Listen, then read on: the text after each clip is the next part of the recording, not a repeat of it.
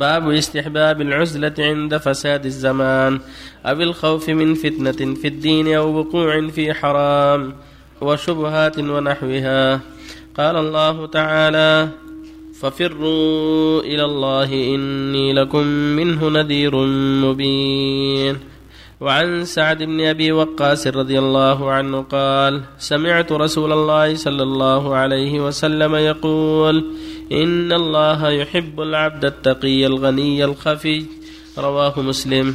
وعن أبي سعيد الخدري رضي الله عنه قال: قال رجل: أي الناس أفضل يا رسول الله؟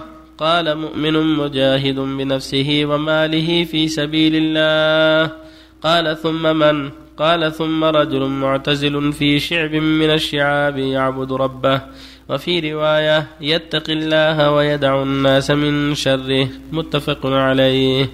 وعنه رضي الله عنه قال: قال رسول الله صلى الله عليه وسلم: يوشك أن يكون خير ما للمسلم غنم يتبع بها شعف الجبال ومواقع القطر يفر بدينه من الفتن. رواه البخاري. بالله التوفيق. بسم الله الرحمن الرحيم. الحمد لله صلى الله وسلم على رسول الله وعلى آله وأصحابه ومن اهتدى بهداه. أما بعد، هذا الباب فيما يتعلق بالعزلة واعتزال الشر وأهله. العزلة مستحبة عند فساد أهل الزمان وتغير الأحوال، خوف الإنسان على نفسه من الفتن.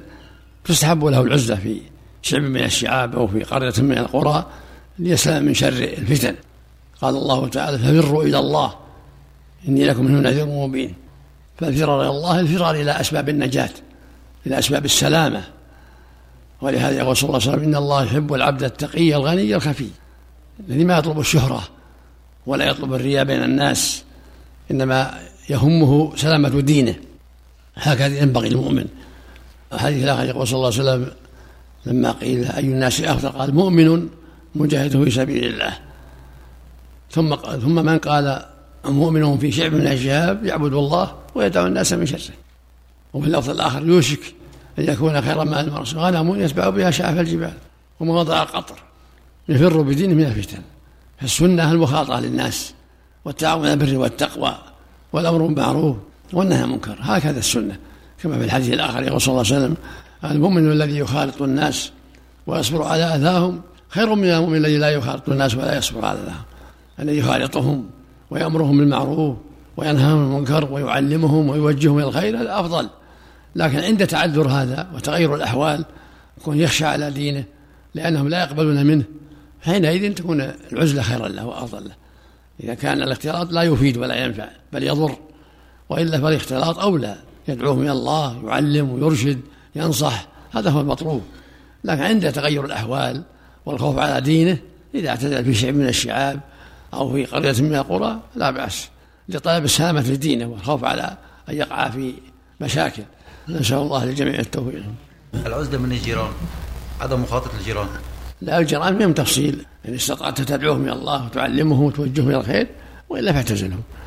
بارك الله فيكم. حكم الماء الخارج من فم النائم؟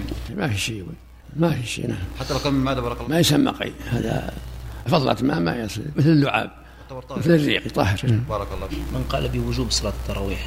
ما حد يقول صلاة، لأن خلاف الوتر، بس خلاف الوتر، والصواب أنه سنة، حتى الوتر سنة، الواجب الصلاة الخمس. نعم. إذا قام من النوم واجب، إذا قام من النوم الليل، مثل ما أمر النبي صلى الله عليه وسلم: يقمش يده في الماء حتى يغسلها ثلاثا، فإنه لا يدعي نبات يده. ثلاث مرات. نعم. طيب، ومن نسي؟ لا حرج إن شاء الله، إذا نسي لا حرج إن شاء الله.